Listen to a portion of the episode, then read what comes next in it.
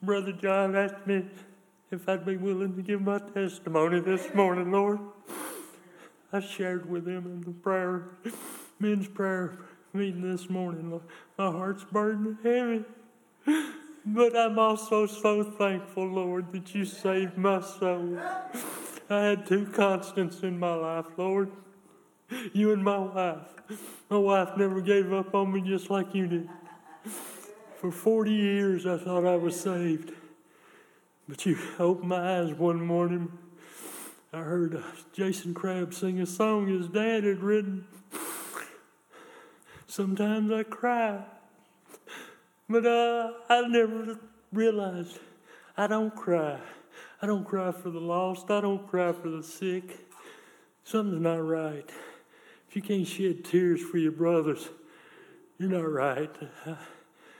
And uh, my wife, she prayed for me. I know she did. Members of this church prayed for me. I finally accepted Christ at the age of 58. Uh, I had served as a deacon. I'd been in and out of church my entire life. But uh, he opened my eyes. I was a stubborn, old, prideful man. And then one day, as I shared in Sunday school, you take the eye out of pride, it's not even a word. Uh, and I just hope I can swallow my pride, Lord, and follow you the rest of my days. And uh, if it be your will, Lord, let me touch the soul, the heart of somebody that's lost here today, Lord. Uh, we all go through many things in life. I've seen my share of ups and downs. And you've always been with me. Even when I was lost, you were still with me. And I, I, am just so, so thankful. Uh, I'm weak, not the man I used to be, but uh, God keeps pushing me on. And uh, as long as long as I can get up and serve Him, I want to get up and serve Him. And uh, I'm so thankful for those two constants the Holy Ghost and my wife. She, she meant so much to me. She stood by me through all. And the Holy Ghost, He kept touching my heart for 40 years. Every day seemed like He was letting me know wasn't right, wasn't right. I thought, well, that's just the devil trying to step in, destroy my confidence. Well, it wasn't the devil, it was the Holy Ghost. And I, I didn't have any confidence in anything but myself. And I, I had to give in. Uh, I just had to give in. And uh, so thankful. I'm so thankful for my salvation. I'm so thankful for my family, uh, my children. They've accepted Christ. My grandchildren, most of them have accepted Christ. Got, got another one we're working on. Yeah, he's a sweet little boy, but he's a terror too. but uh, we'll give him all the guidance we, we can, Lord, what time we have left. And uh, I just thank you, Lord. I just thank you with all my heart for not giving up on me. That's right. And I'm so thankful for this church, Lord. I've never been to a church quite like this church. I've never been to a church where the pastor gets up and sings a song like he's sung. And that was great. I was proud of, proud to be a part of this church.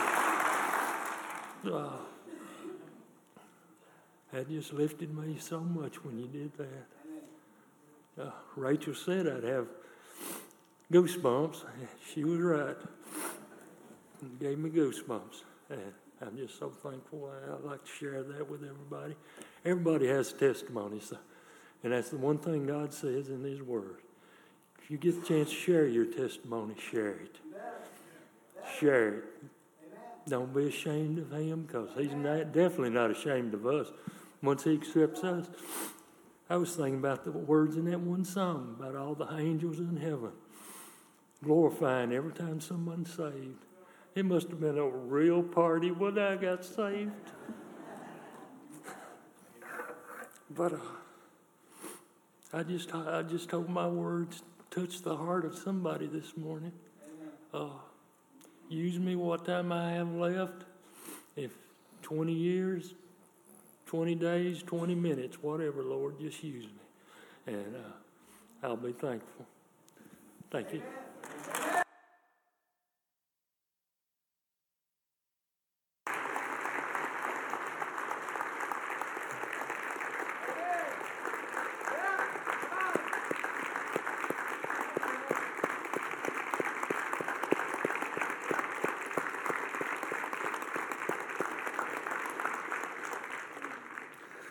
Thank you, brother. I appreciate that. I asked him last week, and he told me his wife was so instrumental in his life, and we just praise God. I praise God for godly wives, amen. And uh, they keep us straight, don't they? I hope so. Some of y'all wives, you need to do a better job with your husbands. I'm just telling you. But uh, just praise the Lord for God's blessing. Well, uh, my wife and I, we are we're thankful this morning. We had some uh, friends travel up uh, from Alabama to be here with us this morning, the DeArmonds, and I saw them scoot up to the balcony like good Baptists. Where are they at? Wait, wait, oh, they're, they're in the back back. I'm going to tell you, I'll tell you. Well, we're so thankful to have them here with us this morning and uh, special friends of ours. So we're thankful they made this journey this morning. Well, uh, this morning we're going to talk about what will you do for a friend? What will you do for a friend? If you got your Bibles open up Luke chapter 5, we're going to look at a story about what will you do for a friend. And as we continue our series on who's your one, we want you to just think about who that one is and what God is calling you to do and how we can reach our one. And so we think about what we can do for a friend. You know, it really comes down to this idea. You know, there were two kids and they were outside playing. You know, little boy come over to sister. He said, I'm going to go out and play football, and I want you to come out there and I want you to cheer for me. So the little boy goes out there, and his little sister's just excited that her brother wants her to be along, play along with her. And so they go out there, and the little boy's just throwing football. He's throwing it up in the air to himself and catching it, rolling around on the ground, going and rolling into the end zone, spikes the ball, touchdown. He's excited, and his sister's over there just cheered away with the pom poms. Yay, Bubba! Yay, Bubba! Way to go! Way to go! And so she goes running inside to her daddy, and she says, "Daddy, Daddy, Daddy, did you see me and Holt were out there, and we were playing football?" And the dad goes, "Honey." Holt was playing football, but you were watching. Now, you might say, well, what does that have to do with anything? Well, there's many people in here that are in the thing that God has called them to do. They're serving. And there's others of you out there that think you're doing it when you're just cheering us on. You see, God wants every one of us to be contributors, not cheerleaders. God wants us to be in the game serving. He wants us to be in the game, reaching out to our friends, making a difference, not on the sidelines, watching everybody else do the work. God wants us to be a part of the work. That's the thing. God wants to use every single one of us in here. The question, again, is what will you do for a friend?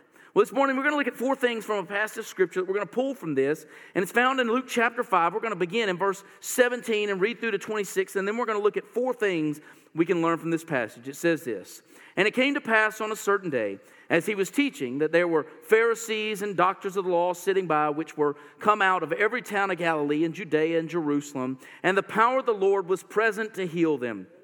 And behold, men brought in a man, a bed on a man, which was taken with palsy, and they sought means to bring him in and to lay him before him. And when they could not find by what way they might bring him in because of the multitude, they went upon the housetop and let him down through the tiling with his couch into the midst before Jesus. And when he saw their faith, he said unto him, Man, thy sins are forgiven thee. And the scribes and the Pharisees began to reason, saying, Who is this which speaketh blasphemies? Who can forgive sins but God alone? But when Jesus perceived their thoughts, he answering said unto them, What reason ye in your hearts? Whether is easier to say, Thy sins be forgiven thee, or to say, Rise up and walk? But that you may know that the Son of Man hath power upon earth to forgive sins, he said unto the sick of the palsy, I say unto thee, Arise and take up thy couch and go into thine house. And immediately he rose up before them and took up there that, whereon he lay and departed to his own house, glorifying God. And they were all amazed and they glorified God and were filled with fear, saying, We have seen strange things today. So, the first thing I want us to see is these men had a mission. In verse 17, it says that there was power of the Lord was present to heal. They had a mission. They had a friend who was in need. They had a friend who was lame. He couldn't walk. Could you imagine being in that position that wherever you go, somebody had to carry you? This guy could not walk. In fact, most of the time, the guys would pick him up, they would carry him into town. They would set him down by the temple. He would probably beg for money all day. He would receive a little bit of money from a few people, and then they would go and they'd have to pick him back up and then carry him home. And that was his life. So these men decided hey, there is power with this guy named Jesus. We've heard he's making the blind to see, he's making the deaf hear. We even know he's made some lame to get up and walk. He's casting out demons. This guy can do some amazing things. So we've got a mission. We're going to get our friend to Jesus. That's what we're going to do. Now, here's the thing Many families have a mission. Have you ever thought about that? Have you, some of you in here, you have got your mission down, right down to the bare bones. You've even whittled something out on wood and you place it in your house, telling everybody what your family is all about. Some of you probably just took Joshua 24 15 and put that in your house. As for me and my house, we will serve the Lord. You know, we have a mission. My mission in my family has always been, it's always been my prayer, is that my children would come to know the Lord at an early age and live for Him all of their days. That's my prayer. That is my mission in life for my family. I want to see my children saved. Want to see them living for the Lord and glorifying God. Now, you think about it. In businesses, if you're in business, you have a mission statement. You know exactly what you're supposed to do. If all of a sudden you get outside the box in your business, they may come to you and go, Brother, we, we like your idea, but that's not who we are. This is what we do. We're a business. This is what we focus on. And all of a sudden, you start getting off in left field. They may tell you, well, you just need to go start your own business. You're fo- not following the mission of our business. Now, many of you didn't realize this, but Instagram is a business. Did you know that? Some of y'all just thought it was an app on your phone, right? You know, you know what their business statement is, their mission statement? It's to capture and share the world's moments.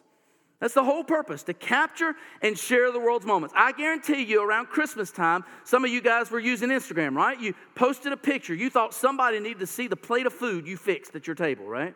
Some of you posted the gifts that you gave to your grandchildren. You know, some of you were posted, you know, you got on there and you said, well, you're doing exactly what they wanted you to do. You're sharing life's moments with the world. You're capturing those moments. Many of you know Facebook. It also has a mission. You ready for this? It's a media platform for your grandma to keep up with all her grandchildren. No, I'm just kidding. That's not the mission statement. All right? That's not it at all. Because the truth is, you got on Insta- you got on Facebook and you friended your kids and your grandkids, and they left Facebook and went to Instagram. All right? They're like, I ain't having grandma checking up on me. And if I post something, I don't want grandma to come back and tell me I said something wrong. So they, they skedaddled off of Facebook. But you think about it, we have a mission statement. And even as a church, we have a mission statement. We are investing in your growth. That is our goal is to invest in growth. And we want to do this by reaching and teaching, by praising, by serving, and by connecting. That's exactly who we are as a church. We're trying to follow the five pillars of the early church so that we can focus on those things and be the church that God has called us to be. How many of you know that Jesus Christ had a mission statement? He said this in Luke 19:10, "For the Son of Man came to seek and to save that which was lost." The whole purpose and why he came was to seek and to save that which was lost. That's the whole reason why he went to the cross was to pay for your sins and my sins. He had a mission, he had a purpose and he was going to fulfill it. I love Jim Cymbala. He's written some phenomenal books Fresh Wind, Fresh Fire, Fresh Faith, Fresh Power. But in one of his books, he made this statement. He said, This was his statement I despaired at the thought I might let life slip by without God showing himself mightily on my behalf. Whew. Now you're talking about a man who took a church up in Brooklyn, New York, a church that they couldn't even pay their bills, a church of about 25 people about to shut its doors and is now running about 6,000 people. He said, I want to see God show up mightily in and through me. And God did. Now, here's the thing I love this. This is what a great saint once said. He said, If the size of your vision doesn't intimidate you, it's probably insulting to God. If your vision does not intimidate you, it is insulting to God. You say, Well, what do you mean? Think about the way you pray a lot of times. A lot of us, we pray for simple things. We pray for things that can happen even if God doesn't show up. How many of you are praying for the impossible? How many of you are praying for God to move like never before? How many of you are praying for God to revive the church? How many of you are praying for the lost to be saved? How many of you are seeing God move in miraculous ways? How many of you are seeing God heal the sick? How many of you are believing that God can do the impossible? You see, we've got to have a vision that believes greater things than what this heart can believe. It can go far beyond what we desire to see. It can go, the Bible says this that God can do above and beyond what we ask or think. I want to test that out. How about you? I want to test it out. I want to prove that God is always right and God will always be right. God can do above and beyond what we ask or think. We have to believe our vision needs to intimidate us. We must have a mission. These men's mission was simply this we're going to get our friend to Jesus. Let me tell you something. That's a good vision for all of us to have. That's a good mission for all of us to come down to. Some of you may even realize you were somebody's mission today. You're sitting beside them this morning. You're saying, Oh, that's why my friend invited me. Well, hallelujah. I'm glad they invited you. You're here for a reason. You are somebody's mission. Number two, these men had an eager expectation. Look at verse 18. Behold, men brought in a bed a man which was taken with palsy, and they sought means to bring him in and to lay him before him. They had an eager expectation. They expected something to happen. If we lay this guy at Jesus' feet, there's no way he's just going to walk over him. There's no way he's going to leave him like that. We have seen what he can do. There have been people that have cried out to him and said, Hey, Lord, if you will just take away my blindness. And he goes over and he touches their eyes, and boom, they could see. So there's no way, if we get him to Jesus, we have an expectation that he will be changed. Can I tell you, we ought to have the same eager expectation. If we get them to Jesus, He'll take care of the rest. It's guaranteed. God is moving. God works. God moves in mysterious ways sometimes. But here's the thing our eager expectation should move us to take a chance and to take a risk. Are you a risk taker? Are you willing to take a risk? Let me tell you about a few men in the Bible that took risk. One of my favorite stories, you go all the way to the book of Joshua. And I know Joshua, Joshua had to take up the mantle of Moses. Now, please understand, Joshua was told, I want you to take my people into the promised land. Now you got to understand, Joshua's sitting there, he's walked with Moses for about 40 years.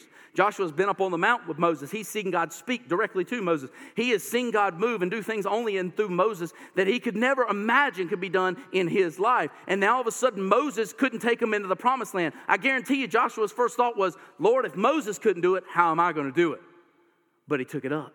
He took a risk. He said, Yes, Lord, I'll be your leader. The very first thing he does, they get to the Jordan River. Guess what they need? They need a miracle. How are you going to pass through a river that's flowing, that's flooding, that's going, that's overboard? How in the world are you going to do it? Well, what's going to do? God says, I want you to take the tabernacle, I want you to take the uh, Ark of the Covenant. I want those guys to step into the water. As soon as they step in the water, watch what I do. Sure enough, they step in the water and phew, the waters part just like the Red Sea. They walk through on dry ground, just like the Red Sea. God opened it up and showed Joshua, just as I was with Moses, I will be with you. So often we sit back and we say, Well, I see God is with that guy, but God won't be with me. Let me tell you something. Joshua probably thought the same thing. God, you're with Moses. How are you going to be with me? You did something amazing through Moses. What are you going to do through me? Well, Lord was going to show him in a mighty way, right? They go to the city of Jericho. God goes, I got a plan to defeat Jericho.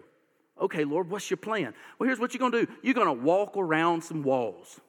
Well, Lord, how are we going to win that battle? He didn't ask that question. He didn't think twice about it. You're just going to walk around some walls. And then what you're going to do is on day seven, you're going to walk around seven times. And then you know what you're going to do? You're not going to fire a catapult. You're not going to bring in a battering ram. You're simply going to scream. That's it. And so when they walked around that seventh time and they screamed, the walls fell flat came down. You know what? That's not the only amazing story that happened in Joshua. Another time they're out to battle, and Joshua knows that they need to beat the enemies. And so he said, Lord, I pray that the sun will stand still. And it did. They got another 12 hours. Another 12 hours. Why? Because Joshua took a risk. He believed in God, he trusted in God. Joshua's not the only risk taker. How about Gideon? The Lord tells him, I want you to go and fight the Midianites. Okay, well, you want me to go fight the Midianites? Let me gather up an army. He gets 32,000 men. 32,000 men. God goes, Hey, guess what, Gideon? Your army is too big. Too big.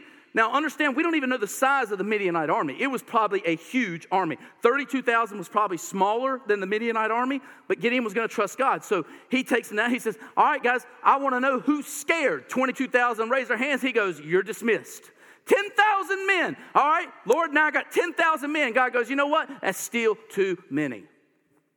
What do you mean, still too many? Still too many. I need you to get it smaller. They go down, they drink from the brook. Gideon narrows it down to 300 guys. Who has ever heard of going to battle thousands and thousands and thousands of people for th- with 300 guys? But Gideon trusts God and God won the battle. Why? Because he took a risk. He trusted in God. He had an eager expectation. Not just Gideon. How about Peter? One of my favorite stories is Peter. When Jesus is out there on the water and, G- and Peter looks out and he says, Lord, if it's you, command me to come. And Jesus said, Come on. And so Peter gets out and he walks on water. Now, a lot of people say, Well, don't you remember? Peter lost his faith and Peter fell in the water.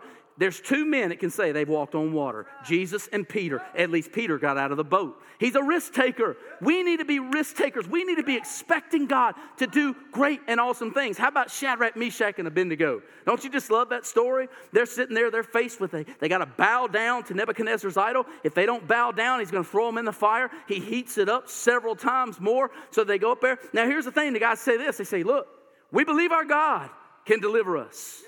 But even if he doesn't, we still won't bow down. And I think it's awesome because as they're going up to the furnace and they're being carried, getting ready to be thrown in, and I bet you as they get tossed in, they're going, Well, we didn't expect it to go that way. Well, they probably didn't because as soon as they hit down, the ropes busted and they start walking through the fire.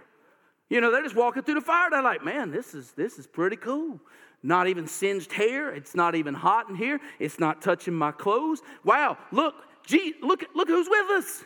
Look who's with us in the fire. No wonder it didn't touch us. But man, it burnt the guys that threw them in. It was a real fire. They took a risk. They believed that God was going to do something great. We need to have an eager expectation. If we're not stepping out on faith, we're not depending in God to do something great. God wants us to believe He can do something great, but we've got to expect it. We've got to expect it. So these men had a mission. These men had an eager expectation. Number three, these men encountered, you ready for this? An obstacle. Look at verse 19. And when they could not find by what way they might bring him in because of the multitude, they went to the housetop, let him down through the tiling with his couch into the midst before Jesus. Man, they, they get to the house. Jesus is inside. We got to get this man to Jesus. They run into a crowd that's kind of around the house. Can you imagine what they probably did? They probably said, Excuse me, can I get through? And the guys are going, Nope, you can't get through here. Sorry, we're listening. Will you, will you be, please be quiet? I mean, can you imagine? I mean, that's kind of like people coming into church and they say, Hey, can I sit there? And you go, Nah, nah, I'm saving this one. Move over. Your name's not on the pew, is it? Scoot on down. We had a woman one time, she told a person, said, You're sitting in my seat. There's only one assigned seat, it's up there. You don't want to go there, right? Not yet. Just saying. Scoot. Move it, right? But you think about this, man. They encountered an obstacle. It was a difficulty, it was a hardship. They get to the door, it's full. Man, how many of you guys would come to church, you see it full, and you go, Well, there's no seat for me, I'm leaving. Man, stand up, whatever it takes, right? Stand up. Man, I hope we fill it up. I do, man. I hope every seat in here is filled up one day. And then we do have to stand up. I have to stand up. You might as well stand up with me, right? Just stand up. But they encountered an obstacle. Here's the problem the greatest problem that we face is simply this we use a lot of Christianese, you know? We get up to an obstacle and we go, well, God's closing that door. Let me tell you what closed door for Christianese is. That just means it's an obstacle. I don't want to have to face it. God is just telling me to sit down. That's wrong. Imagine if Paul felt that way. How many closed doors did Paul meet? Paul went into a city, he was beat. Paul went into a city, he was stoned to death, carried outside, and he went back in. Went back in. Paul was shipwrecked. He could have said, Well, Lord, I guess you don't want me going there. You wrecked the ship. And Paul still went on. Paul didn't believe in closed doors. If Paul believed in closed doors, here's the thing half the New Testament wouldn't have been written. Isn't that amazing when you think about it? But we look for the easy way out. We don't want to push through. Sharing the gospel with people is not easy. It's not. Some of y'all say, well, brother, if I get out there and share the gospel, I will, I'll probably stutter, or, or I might not say the right thing, or I, I just don't know what I need to do. Well, here's the truth of the matter it's not going to be easy, but God will be with you and God will speak through you. He will. And here's the thing I remember I went to one guy, his name was Gary. We were going around knocking on doors, and I ran into Gary, and Gary lived in his trailer, and he came out, and he, he looked a little rough. And I started talking with Gary, and I said, Gary said, uh, I said, what do you think it takes for a person to go to heaven? He goes, believe. Now, a lot of people would look at that and go, well, he got the right answer. Praise the Lord, let's move on. And I said, Believe. I said, Believe in what? And he goes, Well, I believe in Jesus. I said, Well, that's great. Believe in Jesus. Believe in Jesus for what? He started looking at me like, Dude, have I not give you enough of the answer? And I'm like, Nope, I want more.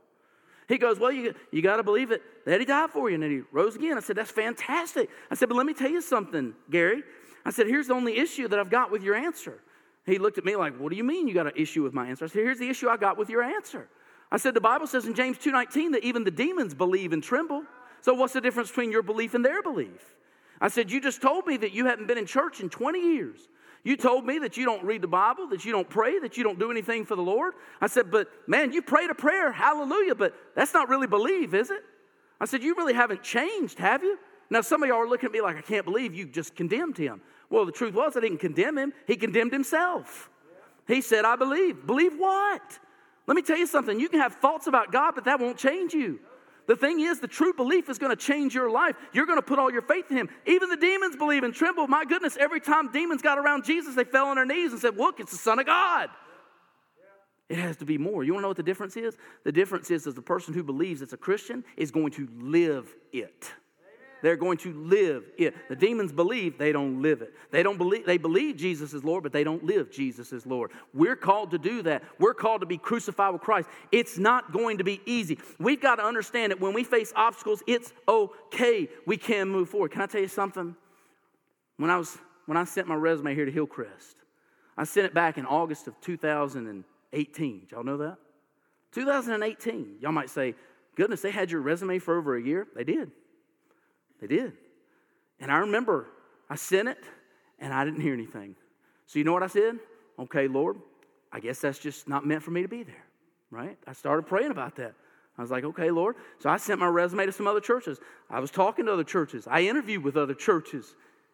And what's interesting is all of a sudden my friend calls me up, Kevin Ham. And Kevin calls me up he says, hey, brother. He said, uh, I want to send your resume to this church I know. I said, okay. He said, I'm going to send it to Hillcrest Baptist Church. I was like, um, I, I, about this close to going, Kevin, I done sent my resume there. And he goes, I just feel like God wants me to send it. When he said that, I said, Shut your mouth, John. Don't say a word. Don't say a word. So I didn't. I said, Okay, man, if you feel like to send my resume up there, go for it. You know what's really cool about that? I didn't find this out until about a couple months later we were sitting at lunch with the search committee. And I could have just said, Man, Lord, you know, put so many obstacles in the way. I'm not going up there. That's not where you want me to be. But I'm sitting there and we're eating lunch. And they asked me if I felt like God was leading me here. And I asked them, I said, Well, now I need to know, does do you guys feel like God is leading me there? And a couple of them said, Well, you know, one of them said, Well, I told them that our next pastor was coming from Alabama. And the other one said, Well, I told them that some, North Carolina was going to have something to do with it. But the kicker was Pam Smith when she said this. She said, I remember in our last meeting, we were praying. And she said, My prayer was this Lord, if we've missed somebody, if we've overlooked somebody, have them resend their resume. Pastors don't resend their resumes. We just realize you don't want us. And we move on, you know? But that week, they got that package from Gardendale First Baptist with Kevin Ham's letter and my resume in there. You see, God will move even when obstacles are in the way. You just can't always try to take the easy path. These guys could have taken the easy path, right? They could have taken the easy path. They could have said when they got to the door, well, it's just not meant for us to happen. Here's the obstacle. We can't move around it. But you know what they did? They said, you know what? I think there's a, another way. So let's go around back. So they go to the back of the house. And on the back of these houses in Jerusalem, they would have these little staircases that would allow you to get up on the roof. So here's four grown men carrying a mat, even though it says a couch, it was kind of a mat bed, and they were carrying it up these steps. Now I'm gonna tell you what, you carry up a body upstairs, that's not fun, all right? I've just helped kind of, you know, I need a dolly to push a washer and a dryer, but they're carrying this man up these steps. They get up on the roof. Okay, now they're on the roof. There's no skylight. Let's make one, right?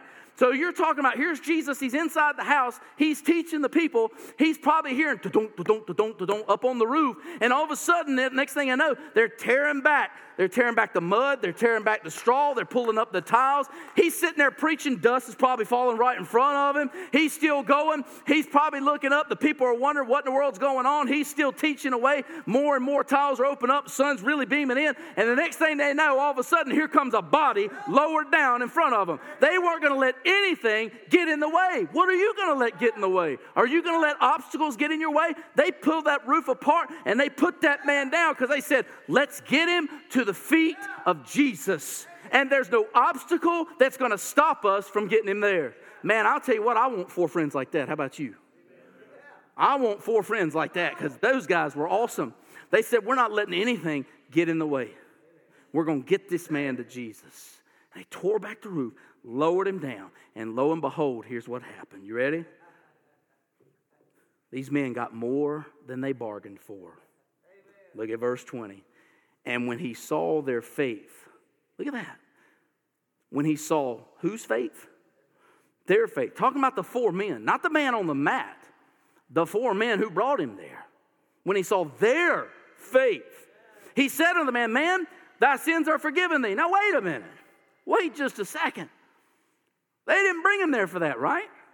Some of y'all are sitting here going, I didn't come to church to hear you preach all that time, right? I came with my friend because he promised me lunch today. Good. You'll have something to talk about. Complain about me. That's fine. I don't care. I've, I've been to places where they've had fried preacher before. It's all good. I'm a little gamey, but it's okay. Man, they get there and they lower him down, and lo and behold, what's the problem? The problem is simply this Jesus says, Your sins are forgiven, but wait a minute, we came to get this guy to walk. We want you to tell him to get up. What do you mean your sins are forgiven? What's going on here? Well, here's the thing Jesus recognized something that was a little bit more important than walking. Jesus knew that more than anything, he said, I, I, can make this guy get up and walk. That's no problem. But the problem is he's still walking in this world and he's still a walking dead.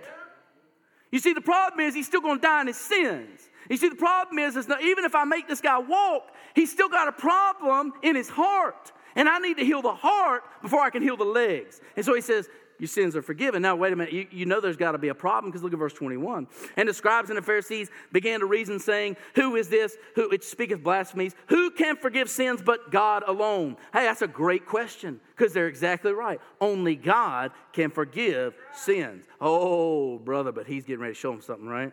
Because the answer to that is yes. So he's getting ready to show them he's God. You ready? Verse 22. But when Jesus perceived their thoughts, you ever just looked at somebody and knew what they were thinking? he knew what was going on. He perceived their thoughts. He answering said to them, What reason ye in your hearts? Whether is easier to say, Thy sins be forgiven thee, or to say, Rise up and walk? Now, you ready? Let's, let's, let's, take, a, let's take a little journey on this one for a second. Which is easier to say, Thy sins are forgiven, or rise up and walk? You ready for this? The easier thing to say, you ready, is Thy sins are forgiven. You say, Well, what do you mean? It's easier to say it. You want to know why? Because I don't have to show you that your sins are forgiven, do I? But if I tell you to get up and walk, you got to get up and walk. All right? That's easier to say. Now, which is easier to really do? It'd be easier to make a man walk than it would to forgive him of his sins because only one can forgive of sins, and it ain't me. Only one would pay for his sins. Only one was getting ready to go to the cross to die for his sins. Only one could cleanse him and make him whole before God. Only one could do the job that he's talking about here. And he says, I know which one's easier, but I'm going to show you I can do them both. I'm going to show you I can show you something more than you ever expected. I'm going to do something that is going to blow your mind. So in verse 24, he says, But that you may know that the Son of Man hath power on earth to forgive sins. He said unto the sick of the palsy, I say unto thee, arise, take up thy couch, and go into thine house. And immediately he rose up before them, took up whereupon he lay, and departed to his own house, glorifying God. Can you imagine? I can imagine this guy. He gets up. I guarantee you, he didn't walk out of the house. He probably skipped out of the house. He was so excited about what God was doing, he was glorifying God. But he says, let me, let me, let me show you how I can forgive sins. Because here's the truth if Jesus was in sin, God would not have heard his prayer to make that man get up and walk. If Jesus was in sin, if Jesus had blasphemed like they said he had, if Jesus wasn't God, he couldn't have forgiven him of his sins nor made the man walk. But he did. He did. There was no obstacle going to get in these men's way, and God was going to show them something special, and He did. And look at verse 26 and says, And they were all amazed.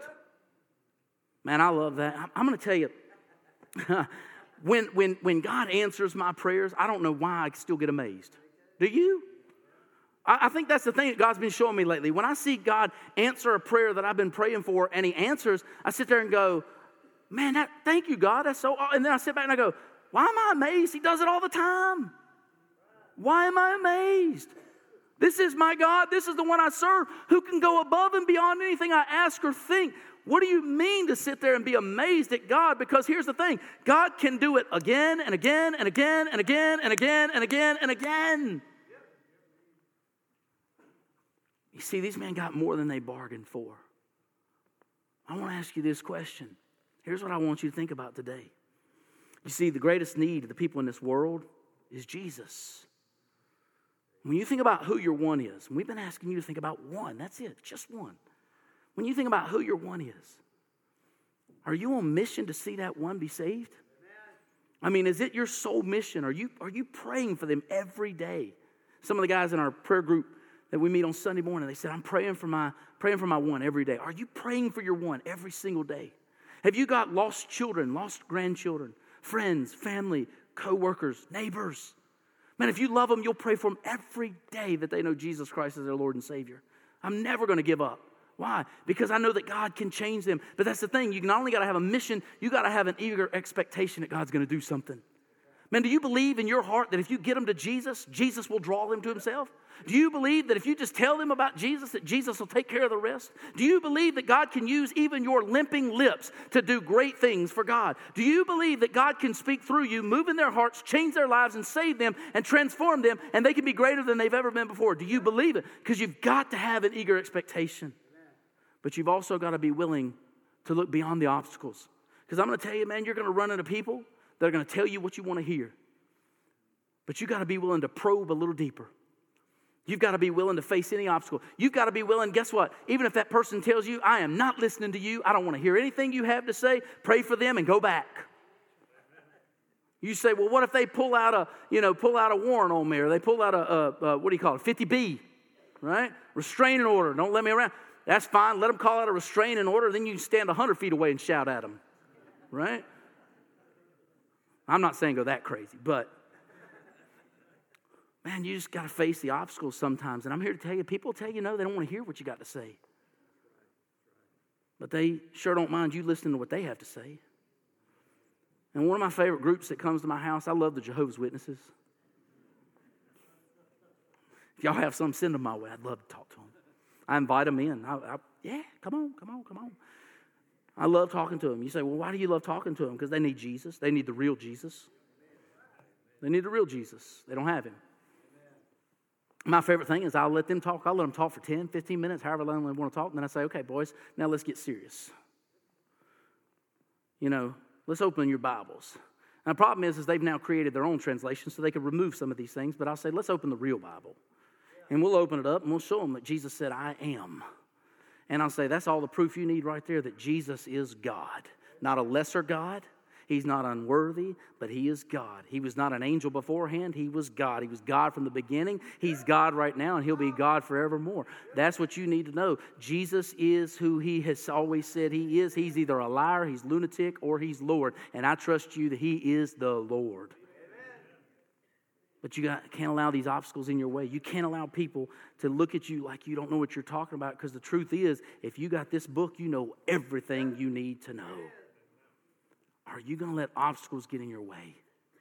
Because here's what I'm telling you if you'll be on mission and you'll have an eager expectation and you won't let the obstacles get in your way, I promise you, Jesus is going to give you more than you bargained for. He's going to do something special in and through you. What are you doing for your one? What will you do for a friend?